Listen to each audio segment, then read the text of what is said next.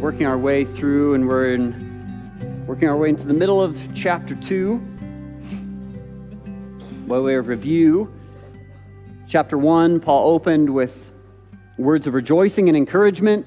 He gave thanks for the fact that the gospel had gone forth into the Lycus Valley, where Colossae and Laodicea and Hierapolis, those three cities were. And he rejoiced because the gospel worked. When Epaphras took the good news of Jesus Christ there, it bore fruit and increased. It caused growth in the lives of people there. And so Paul began with great rejoicing. And then remember that that very same gospel that produces rejoicing also places you in a category of people who need great prayer.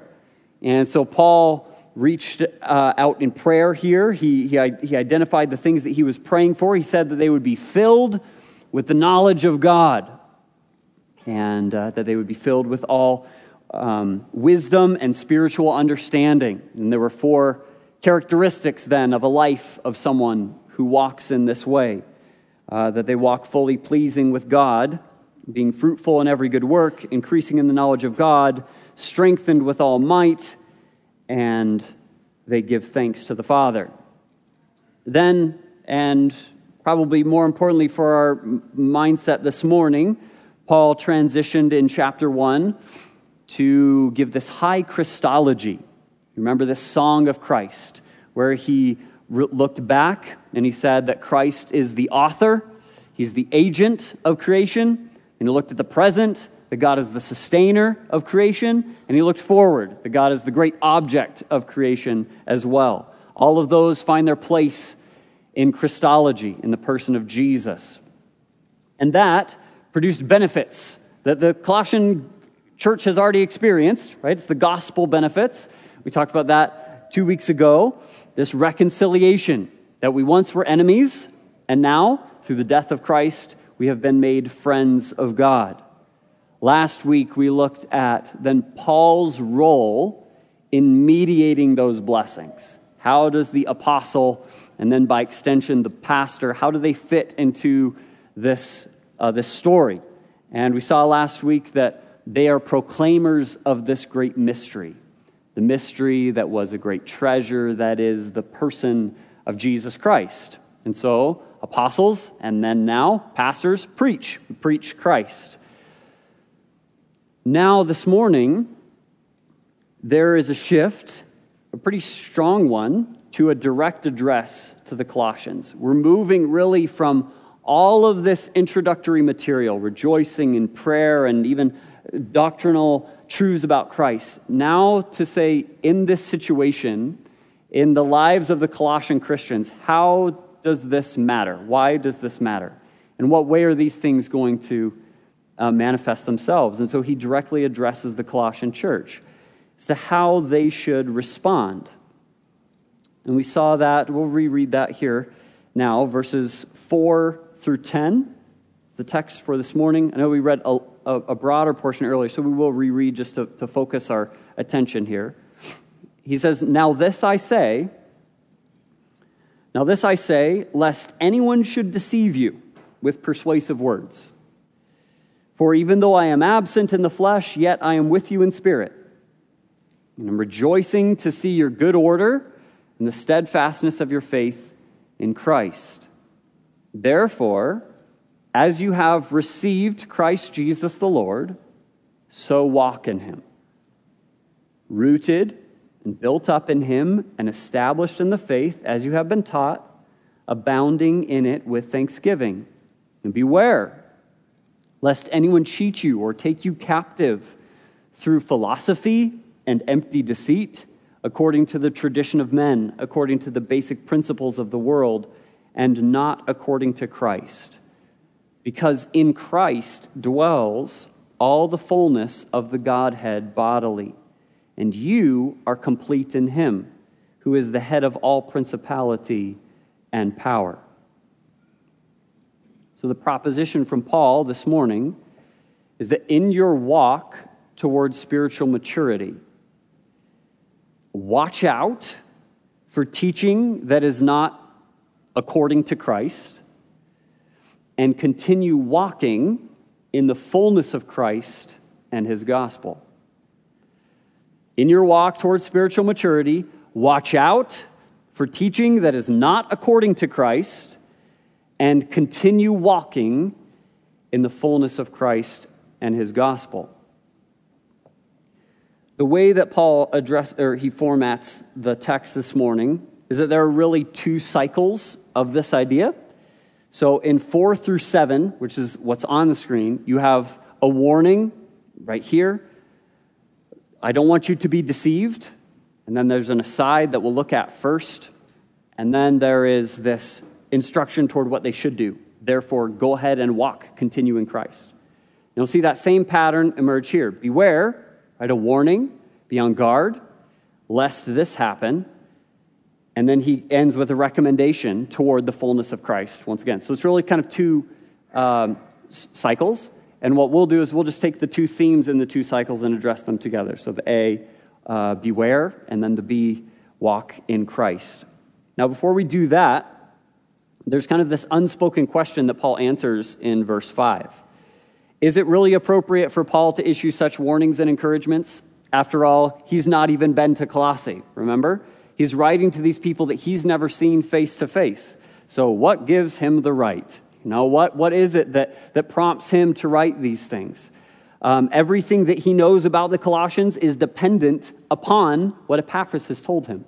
So you could sense perhaps a tendency, or, or a possibility at least, of this negative reaction with, like, well, I get that it's this letter, but he's never even been here. He doesn't know what the teachers are saying. He doesn't know what Epaphras has said. He doesn't know who I am. And Paul makes it his business for two reasons. One, there's this implicit um, uh, argument for the fact that this is his business from last week, that he is an apostle. This has been God's duty that he has, been, that he has given to Paul. So he has this responsibility to go um, in wide regions and to preach. And he has this goal that every man is going to be, he is going to be able to present mature in Christ. But then explicitly, verse 5 gives us this reason. Uh, he says, I may not be with you in body I'm absent in the flesh. However, I am with you in spirit. So he argues for his presence. The fact that he is there with them, that he does know them, he does know their story, he does know their danger, and he does know the gospel, he knows the solution.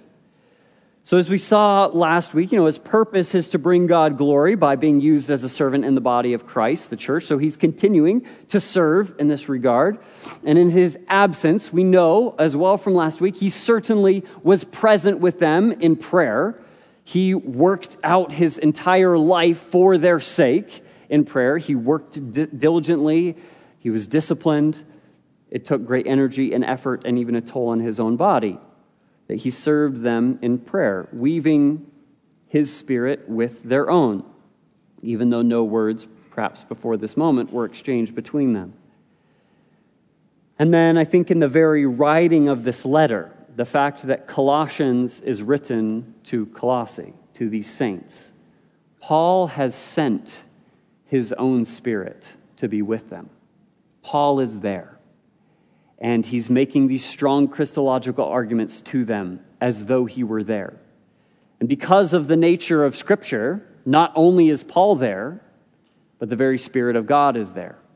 So he is with them in spirit. When the letter arrives, the apostle arrives, and even the Spirit of God arrives. And then he describes his disposition a little bit. What, what's the tone of this letter? Well, he is rejoicing and seeing their good order and the steadfastness of their faith in Christ. So, once again, similar to chapter 1, we see Paul's tremendous excitement for the progress of the gospel in the Lycus Valley. And this phrase is a helpful phrase because it sets the tone for the warning that follows. These two participles, rejoicing and seeing. Uh, they're, they're functioning in this it's a literary device called a hendiadys. And so they're parallel words, but two words are often brought together to communicate one idea. So he's not rejoicing and seeing their good order. That's why it's translated this way that he's rejoicing in seeing their establishment in the faith. Now, he's it's, it's a little bit amusing because he's still continuing to describe, hey, I'm there. like, I saw your good order. No, he didn't. He heard about it from Epaphras, but he says it's as good as seen. Right? It, it's, I, I, know who you are. I know what the business of the gospel is. And so I'm, I'm here with you to speak with authority about the danger and about the solution that are in front of them. So he's rejoicing to see two things good order and steadfastness. Steadfastness.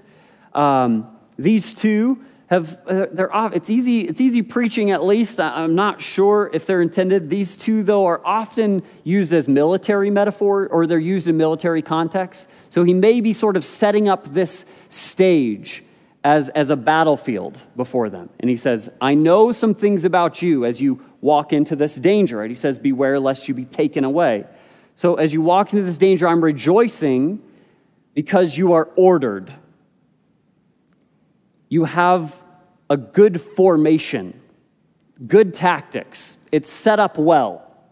And it's not only that it's set up well, but it is strong, it is solid, almost like the front of the line that it is impenetrable, it's, it's going to withstand maybe the fiery darts of Satan.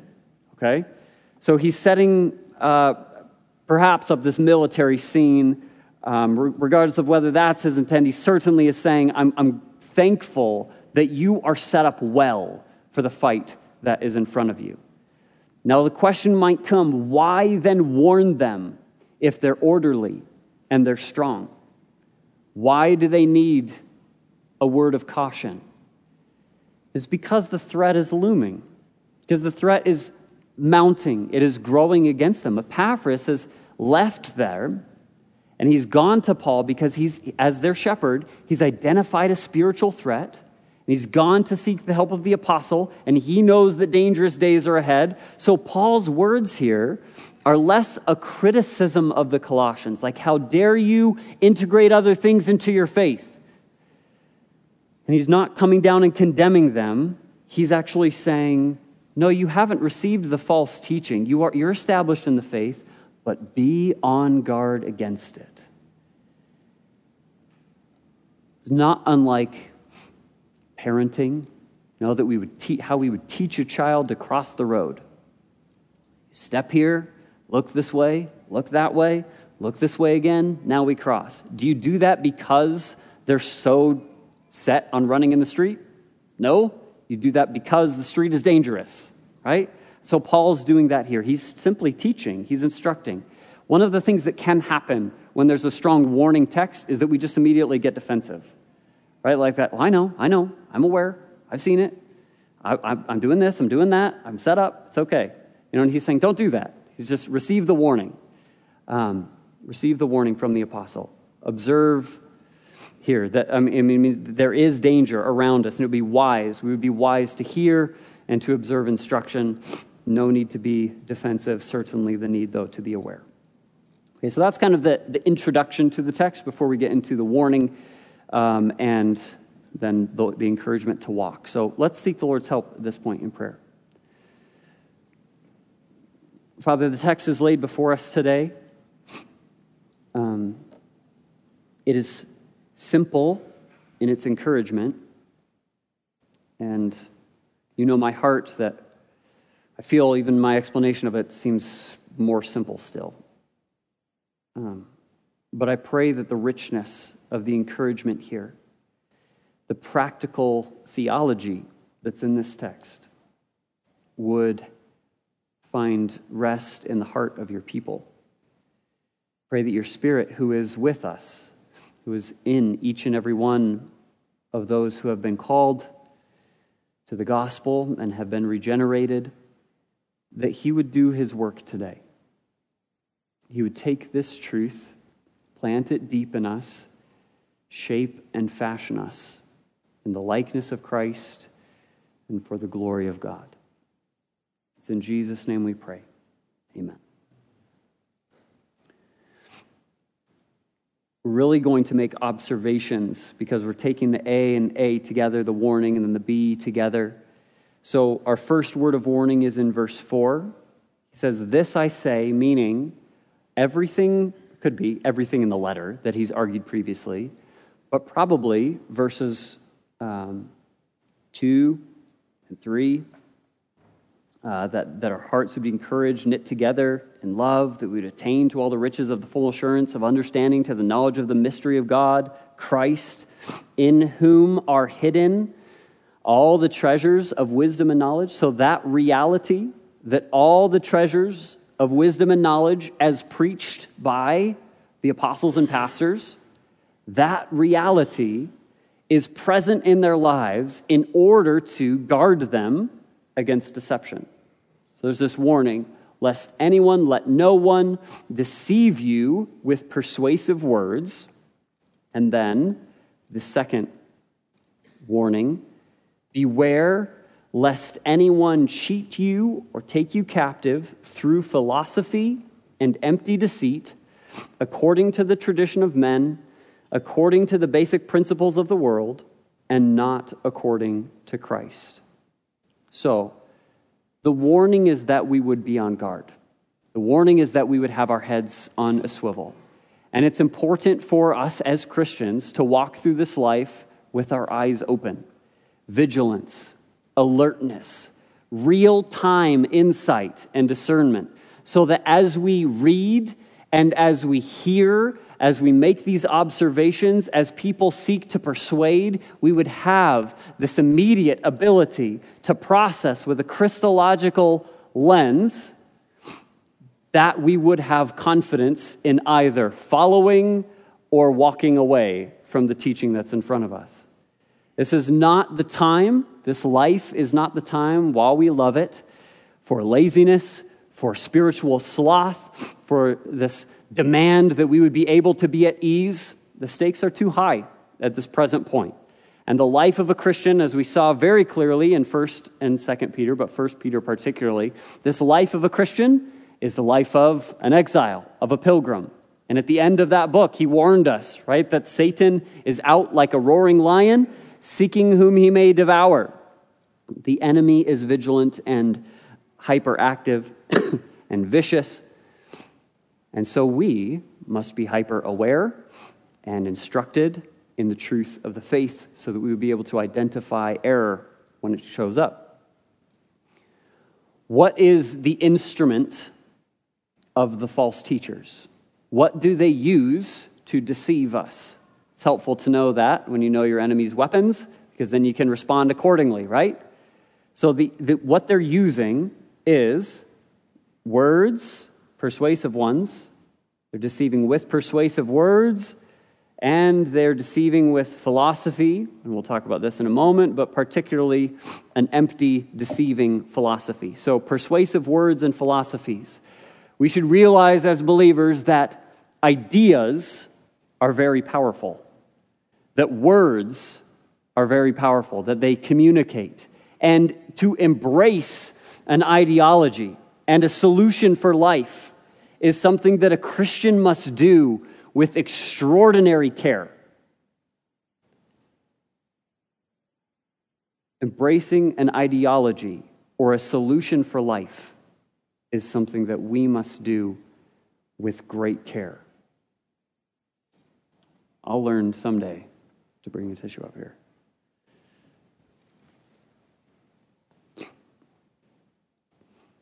So the issue here is not that we have a philosophy. Right? The issue is not philosophy itself or in, in its root idea, the love of wisdom.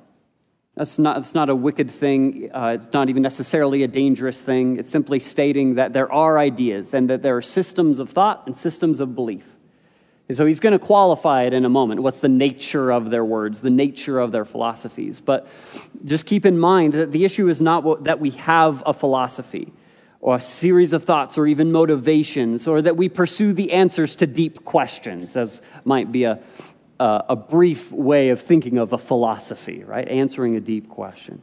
The problem here is the source and the substance of those philosophies, of those ideas. Countless of them that are in our lives, that are all around us, and they, they are appealing and they're persuasive ways of thinking to which you will be encouraged to subscribe. So, what is the nature of the dangerous kind of ideas? How do we begin to discern between good ones and bad ones, if that's what we need as believers walking in this life?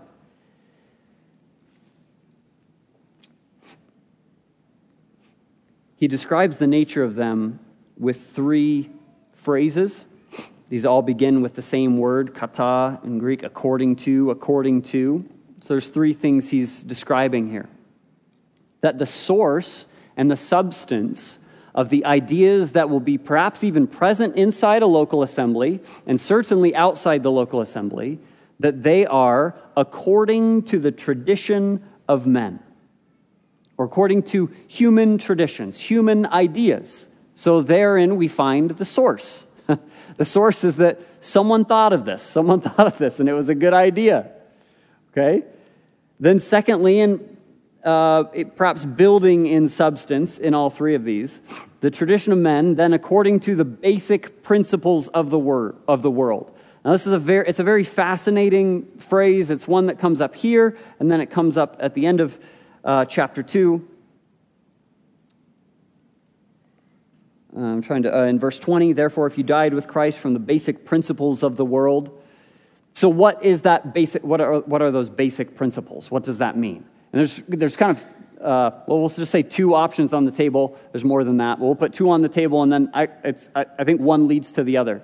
So, most commonly, when we think of the basic principles, what Paul, at, in this time, what they're referring to is actually the foundational elements of the world. So, it gets weird for a second, but think like earth, fire, rock, water. Like that, those are the foundational elements of our world.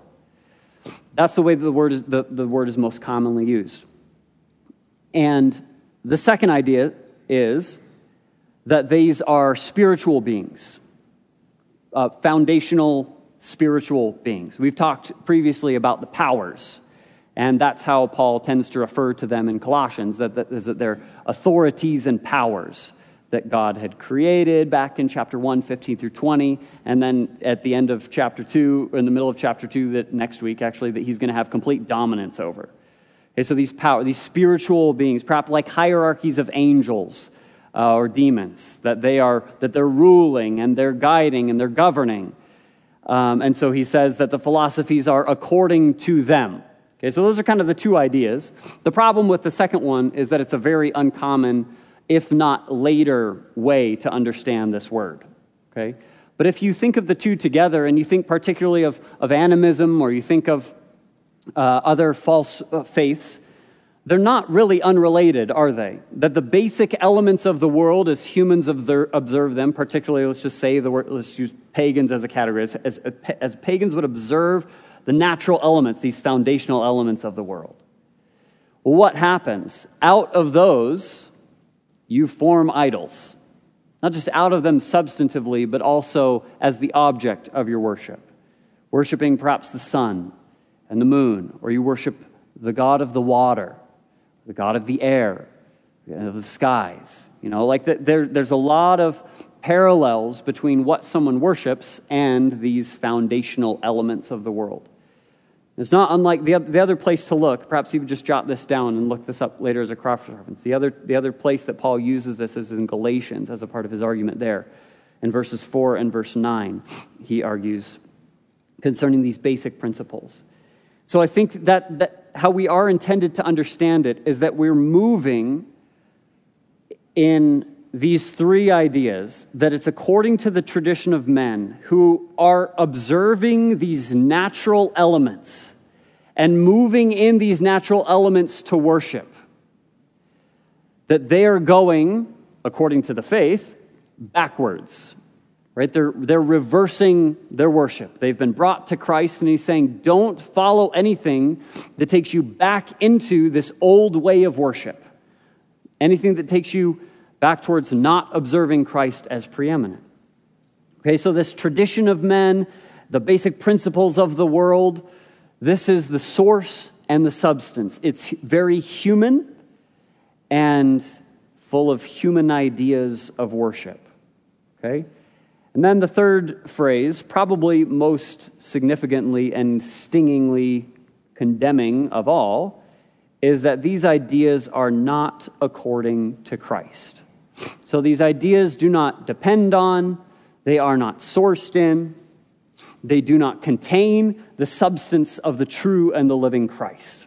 Okay, so this is the truest disarming uh, statement from the Christian perspective, from Paul's perspective. If Christ is divine Son, and he is the creator and the reconciler of all things, as he's made the argument in Colossians. If he is the maker of all other authorities, then any teaching that in any way detracts from the exclusivity and the sufficiency of Christ is wrong and ultimately ineffective. It doesn't work, it doesn't accomplish its purpose. So the people here in apparently in the assembly they're not denying Christ's central role or even his role in redemption, but they suggest that supplementing him with these other ideas for spiritual benefit is a wise thing to do. It's a prudent thing to do. And what ends up happening then is you have subtraction by addition, right? In seeking to supply Christ with more in order to help him out, in order to aid his, him in growing you. Perhaps it's not happening fast enough. Perhaps it's not happening in the area that you would like to be grown in. And so you look this other way and you seek to supplement. He says, in so doing, you're detracting from the sufficiency of Christ to accomplish what he said that he will accomplish. That takes us to this um, idea that's stated in, the, in verse 4 uh, that you're deceived. That's not actually where I was intending to go. That, uh, oh, right here through philosophy and empty deceit in verse 8. So the result is that you have chased a hollow lie. You have embraced a hollow lie into a part of your maturation, spiritually speaking. This, this something that has presented itself as substantive, but in the, at the end of the day, it holds nothing. It's devoid of, of spiritual, moral, intellectual value. So, what that was contrasted with is the true, uh, these are words he's used in chapter 1, right? the true and the reliable in chapter 1 5, uh, gospel, which is powerfully transforming in verse 6, and it's very valuable. Verse 23, we saw that this mystery of Christ revealed is highly to be treasured. It's very substantive. And he's used this word, this idea of fullness all throughout, that there's nothing that it lacks. So he's developing the argument here. If we are to chase these ideas, if we are to syncretize our faith, then what we're left with is emptiness, these words seduce believers away from the simplicity of faith in Christ. We're deceived, we're tricked, we're lied to. That's a wonderful feeling, right? Ultimately, being let down when you thought you were entering something substantive and it gave out from underneath you. This may be here that the metaphor is being built and, and, and, carried on, that we're being cheated. I'm not, I'm not quite sure here why New King James translates it cheat. This is a hapax, which means it's only used one time. This word is only used one time in the New Testament. But nearly every other translation uh, sort of adopts the, the sense that, it's, that you are being carried away, that you have become the object of desire. And this false idea walked in, took you with it away from Christ. So you're, even in the military idea, that you have become uh, the plunder of this raid. It, it walked into the church, it saw vulnerable people, and it gave this presentation of fullness. And some people listened and were drawn away, and it took them. Right? So don't be taken away. Be on guard. Be aware lest you be taken away. Because there are fundamentally anti Christian forms of teaching all around us attempting really to fill every quiet moment of our life. their intention is to snatch you away as their prize, to plunder. You are the plunder that they pillaged. You remember that Christ's value from last week is inestimable, right? That you cannot calculate it, that He is the greatest treasure. If you can be deceived into believing the false teacher's appraisal of Christ, then you are vulnerable because you have diminished your belief in his value. You're vulnerable to believing that someone or something else possesses greater or beneficial present, and future value. Okay? So that's the danger.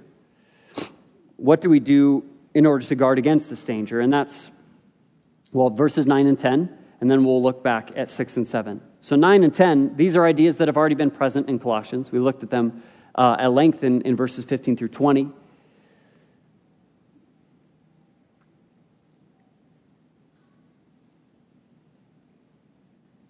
Our defense is the fullness of Christ and our fullness in him. That's our defense. The fullness of Christ and our fullness in him. This elaborates on the not according to Christ phrase by detailing the reverse side that in Christ and in Christ alone is found the fullness of God. Divinity is not distributed among a hierarchy of spiritual powers that then kind of filters down, makes its way down to humanity. The reality is far greater than that, that all the complete and the full uh, essence and nature of God is present in the person of Jesus Christ. So it's all in one human. You see it present before us. As we know from the Old Testament, and we've looked at our study in Genesis, the presence of God with his people is of monumentary, monument, hmm, monumental, monumental value, so monument, monumental proportions. That he's with them is everything. If he's with them, then they go forward, and there's fullness, and there's shalom, and there's peace and, and abundance. If he's not with them, then there's lack and need uh, and they ultimately have nothing.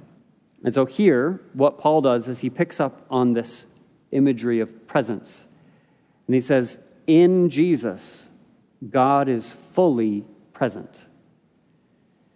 And so when Christ is born in his incarnation, that's the meaning of Emmanuel, right? That God became made visible, became a human being.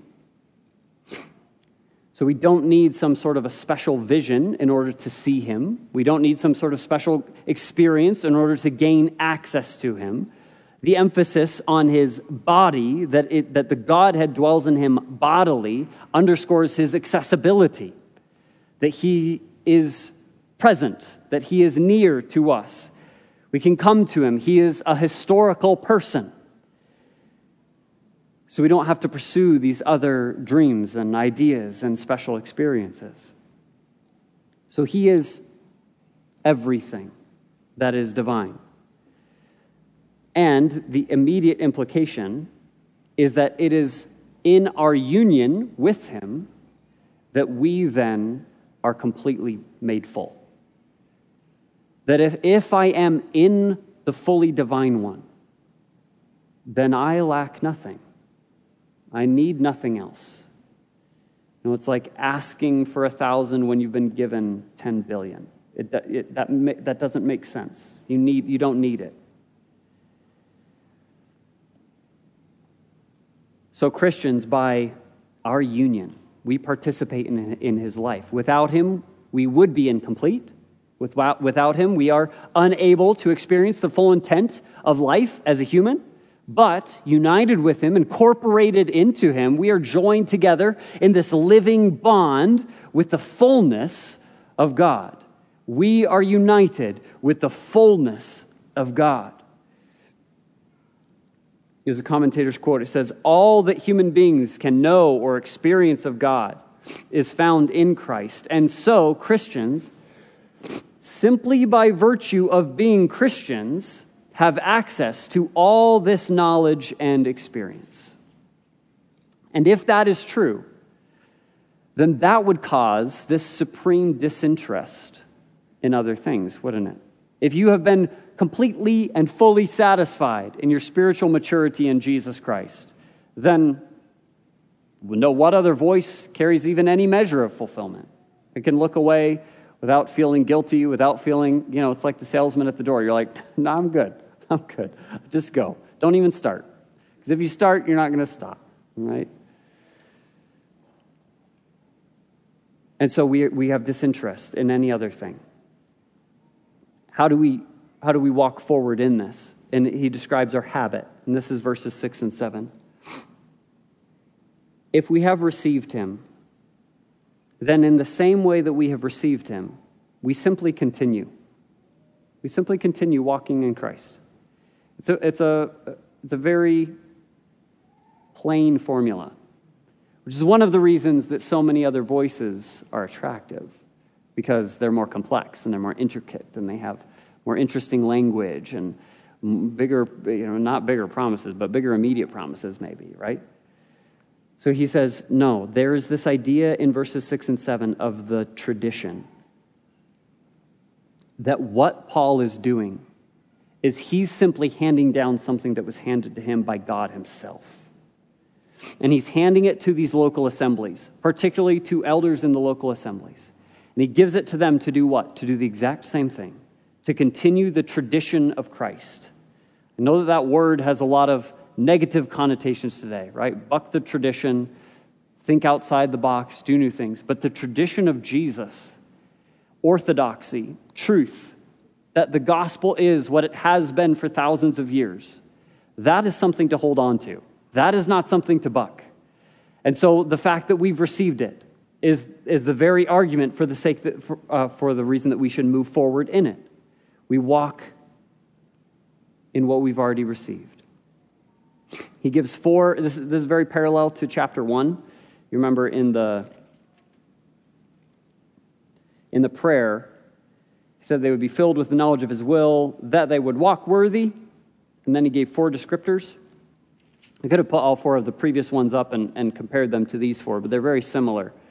So he says, as you continue walking, here's what the quality of your walk is. Here are some characteristics. And he gives four uh, parallel descriptors, okay? So this is rooted, built up, established, and abounding.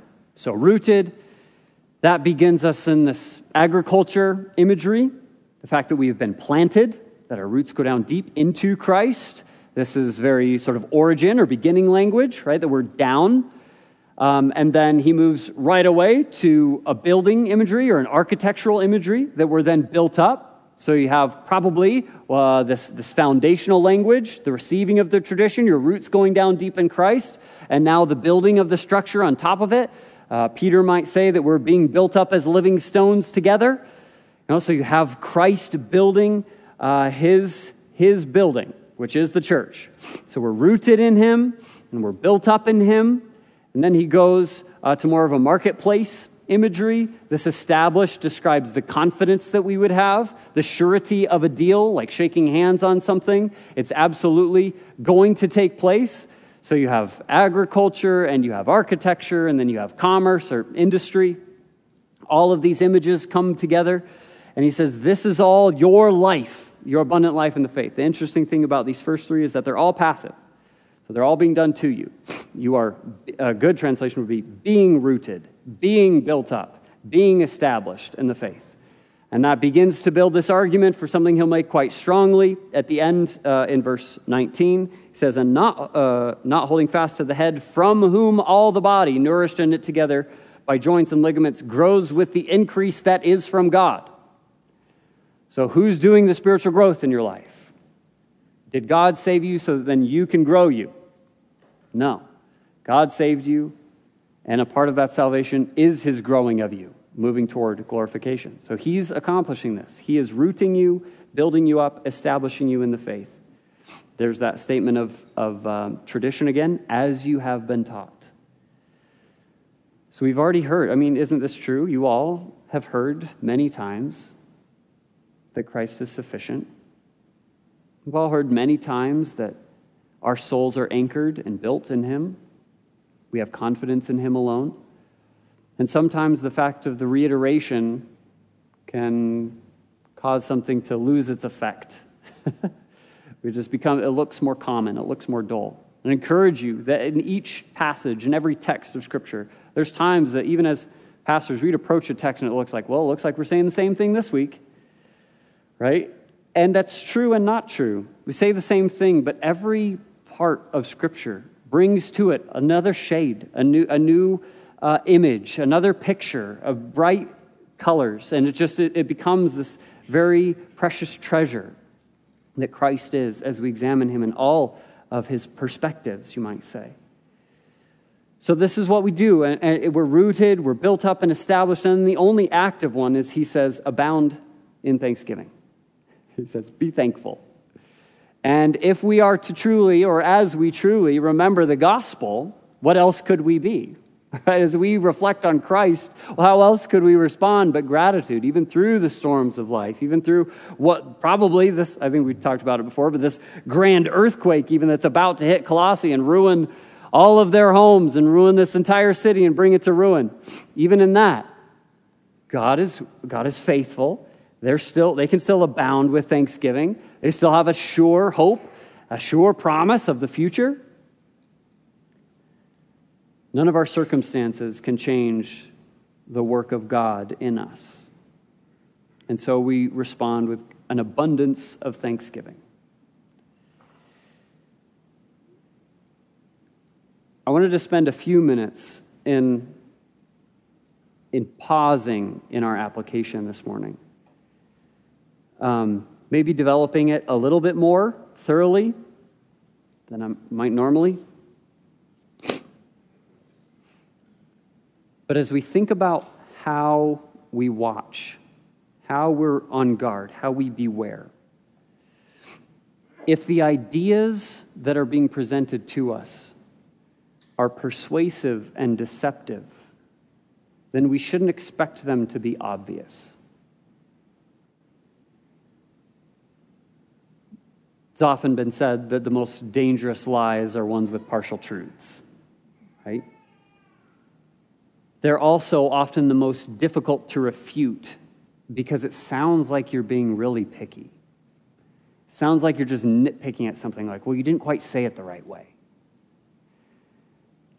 This often happens in theology, right? People going to death over a word. And there's a, there is a reason for that, right? It might depend on if it's a good fight or not, depending on the word. But if the word is right, you better believe we'll go to the death for it. Because these ideas in their presentation, they're not saying, yeah, throw Christ away, come with me instead. Like it's too easy, it's too obvious. They're nuanced. So, a few maybe practical principles. If something seems off, it probably is. If something sounds like that doesn't quite sound right doctrinally, it doesn't quite sound like the tradition that I've received, it probably is off. You probably can turn it off. You don't need to listen to it. I would also encourage, particularly today, um, a wariness, beware uh, promises of growth, promises of success, promises of results. Those are things, remember, that who accomplishes? God accomplishes growth. And He's promised that He who has begun a good work in you will bring it to completion on the day of Christ. You don't need another teacher to promise you growth in another way. I would beware sensational language, saying very simple things in complex ways.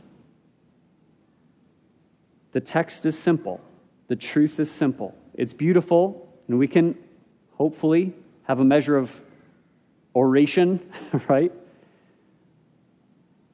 But we don't need people telling us in all sorts of bright and brilliant ways the ways that we can grow. Sensational language is not generally Christological. And then I would say beware people who promote themselves as teachers. There aren't very many teachers that you need in your life. We don't need, we don't need a thousand voices. And remember that the deception is not maybe that they deny Christ. It's, pro- it's probably far more nuanced than that. So have this extraordinary caution in receiving instruction and, and uh, building habits of life and ways of thinking around the ideologies of somebody else, a voice, an instructor. So, to take that one step further, um, I think, like, as an example, YouTube is a great way to learn a new hobby. it's a great way to learn how to fix your car. It's a great way to learn how to garden, right? All those things. It's a dangerous place to be instructed in how to live. It's a dangerous place to receive promises of growth and satisfaction and fulfillment. It's a dangerous place. And uh, other places like it would be books. It's basically new books, right? New, short, tiny books you can read a thousand at a time. Um, so, books are a great place to learn.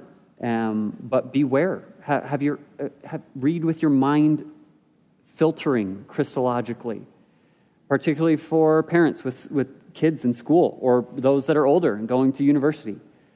Those are dangerous places to receive instruction for the way that you should live, for the way that you should think, to be formed by voices that are primarily in the tradition of men according to the basic principles of the world and not according to Christ. Be on guard. And then on the other side, the walk. So if that's our warning, then on the walk side, if we remember Paul's argument, what he did last week, his apostolic role, what was it that he was about? He was about two things preaching and prayer. And he says, We preach Christ, and in him fullness. In him we present every man mature. So the preaching of the revealed mystery, the preaching of the good news, the gospel of Jesus Christ, is God's primary means of the protection and the growth of his body, which is the church. That's his primary means. And it's not that Paul was an incredible preacher or a teacher. It's not that Matt or myself are any sort of incredible teacher. Remember, it's the tradition, it's the faith, it's the truth about Christ passed down, preached audibly for people to hear. Therein, we have protection against false ideas. And so, if that is true, how should we approach Sunday morning? How should we, as a family, think about a sermon? Pretty robustly, I would say, right? Even if, even if I'm boring, even if it's not said the best, even if I make mistakes, even if I stuttered, even if whatever, and I will. What's being said, the word being proclaimed, this is your means of defense. And so, as we work through a book, prepare for that. We know generally where we're going. We have a pretty consistent habit of movement through a book. So, prepare your heart for the next one. As you sit down, clock in to a sermon. Be ready to work one more hour in the week. And do like be vigilant and have your ears open to what God is saying in, in, in the text.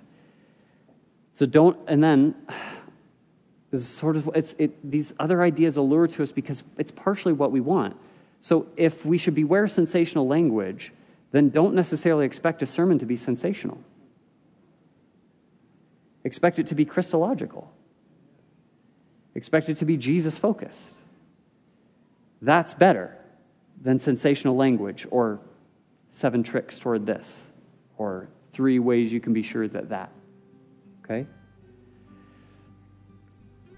So prepare, work hard in listening, and trust the process then that God is going to build you. He, he is going to root you, He is going to build you, He's going to establish you confidently in the faith, and this is His primary means, is the preaching of the Word of God.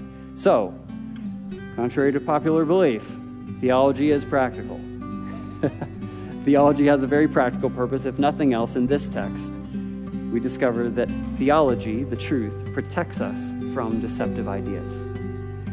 So, in your walk towards spiritual maturity, watch out for teaching that is not in accord with Christ and continue walking in the fullness of Christ and his gospel.